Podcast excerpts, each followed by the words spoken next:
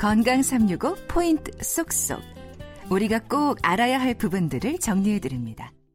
건강 365는 KBS 홈페이지와 유튜브 KBS 콩 그리고 팟캐스트로도 서비스되고 있습니다. 오늘은 치주 질환에 대한 말씀 듣고 있는데요. 서울대학교 치과병원 치주과 김태일 교수와 함께합니다. 교수님, 그러면 치주 질환을 예방하는 방법으로 정기적인 스케일링을 통한 관리를 강조하셨는데요. 네.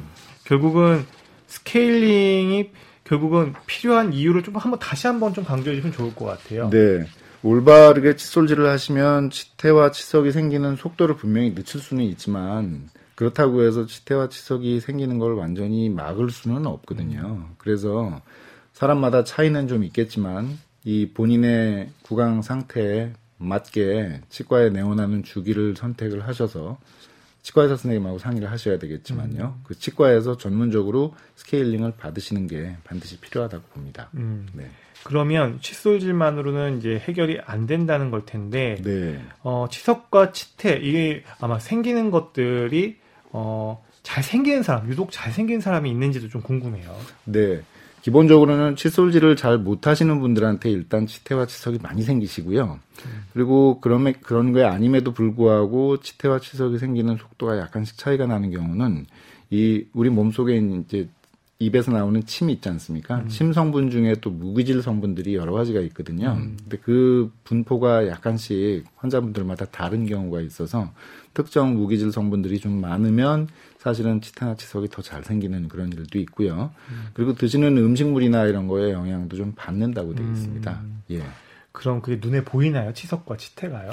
어, 초기 상태 치태는 사실 눈에 잘 안 보이거든요. 음. 그래서 치과에서는 착색제 같은 걸 이렇게 발라드려가지고 음. 눈으로 한번 확인하실 수 있게 한번 해드리기도 하지만 어느 정도 또 시간이 지나서 쌓인 치태는 눈에 보입니다. 어. 일종의 이제 밥풀 같이 이렇게 밥풀이 치아와 잇몸 사이에 끼어 있는 것처럼 이렇게 약간 허옇게 보이거든요. 음.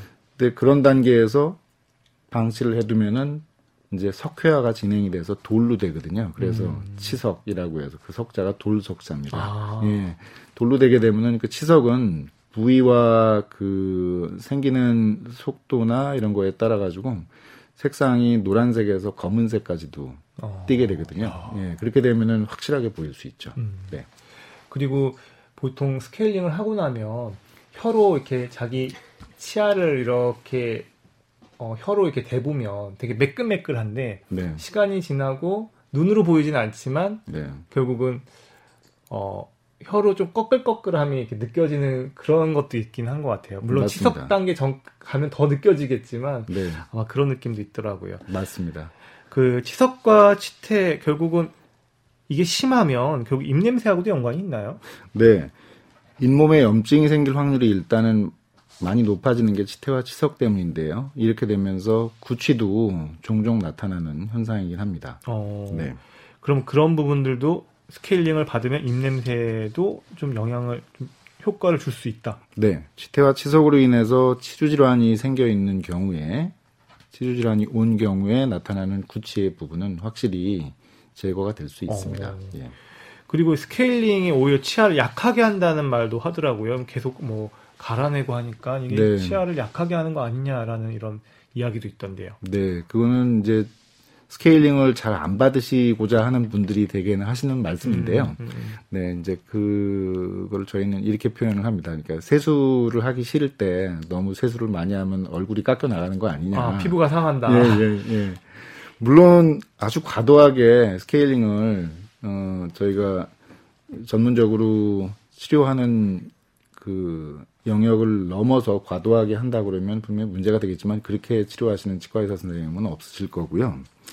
치아 주위에 일단 치석들이 달라붙어서 치아로 전달되는 외부의 온도 자극을 사실 치석들이 차단하고 있는 일종의 음. 단열재 구실을 하고 있거든요. 음. 그래서 스케일링으로 그걸 제거하면 깨끗한 그 치아의 표면이 드러나지 않습니까? 음. 그렇게 되면 이제 그때 온도를 느끼게 되거든요. 음. 그래서 스케일링 하고 나면은 깨끗하게 치아가 되니까 비로소 온도에 대해서 어느 정도 감지할 수 있는 능력이 생기니까 어 이거 시리게 됐구나 치아가 네. 깎여 나간 거 아니야 음. 이런 오해들을 하시거든요. 음. 예. 근데 초기에는 그렇게 시린 자극 같은 거를 느끼실 수 있지만 어느 정도 시간이 지나면 다시 거기에 적응이 되시니까 그거는 음. 병이 아니니까 음. 깎여 나간 거라고 오해하시지 않으면 되겠습니다. 그러니까 스케일링의 득과 실을 좀 따져봐야 되는데 스케일링을 하면서 예방할 수 있는 것들이 훨씬 더 많다는 거죠. 예. 예. 네.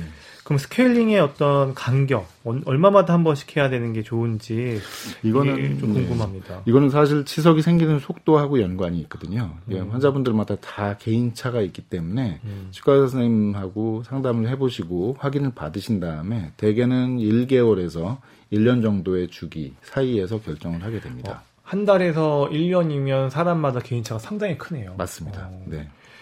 양치질을 아예 안 하고 있으면 한 달 만에 어, 어, 치석이 생기는 속도도 빨라질 수 있고 네. 한것 같은데 네. 그래도 이렇게 좀 칫솔질이나 이런 걸로 잘만 해도 조금 이 치석이 생기는 속도를 늦출 수는 있는 건가요? 그렇습니다.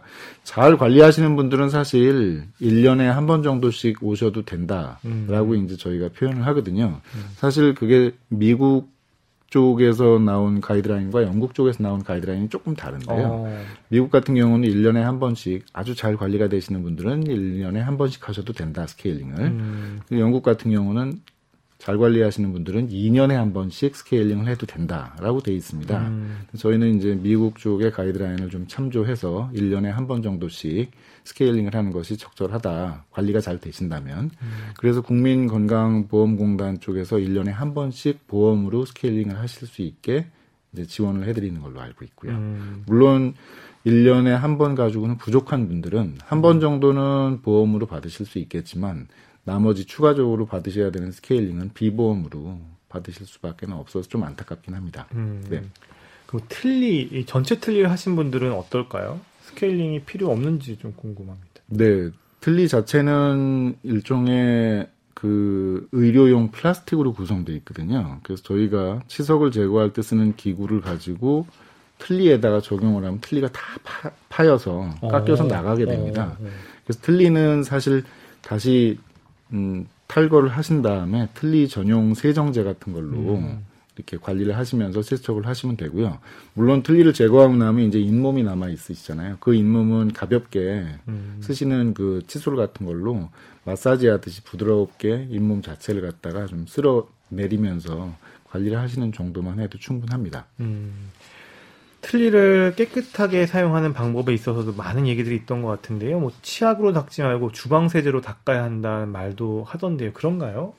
치약에는 사실 고운 모래 성분들이 들어 있습니다. 어. 예, 고운 모래 성분의 입자 크기라든지 농도라든지 이런 게 조금 달라가지고 음. 사실 너무 과도하게 그런 어, 고운 모래 성분 저희가 연마제라고 연마제. 부르는데요. 네, 그 연마제 성분이 너무 많이 있으면은 치아가 또 깎여 나갈 위험이 있다라고 해서 경고하는 그런 학자들도 있거든요. 음. 그래서 저희가 사실 치약을 가지고 너무 과도하게 칫솔질을 하시는 분들 그리고 하루에 세 번보다 더 자주 닦으시는 분들 그리고 한 10분, 15분 닦으시는 분들도 음. 있거든요. 그런 분들은 사실 엄밀하게 따지면 사포로 잇몸과 치아를 어. 갈아내는 효과가 어. 있습니다. 어.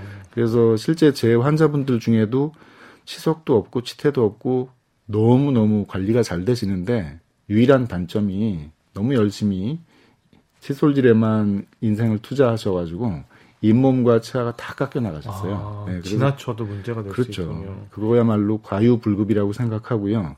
물론 치태와 치석이 없기 때문에 어, 치주염이라든지 뭐 치은염이라든지 하는 치주 질환은 없지만 오히려 본인이 시행한 칫솔질 때문에 잇몸과 치아가 깎여 나가는 그런 일이 벌어져 가지고 오히려 깎여져 나간 것만큼 잇몸도 다시 만들어 드려야 되고 깎여 나간 것만큼 치아도 다시 붙여 드려야 되고 하는 문제가 생긴 경우가 있더라고요. 음. 네.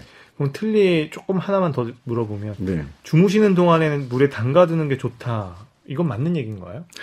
네, 틀니를 마른 상태로 놓아주면 사실 변형이 될 수 있거든요. 음. 그래서 반드시 주무실 때는 물에 넣어두시는 게 좋고요. 어, 간혹 끓는 물에 넣으면 소독이 되지 않을까 해서 끓는 물에 넣으시는 분들도 있거든요. 어.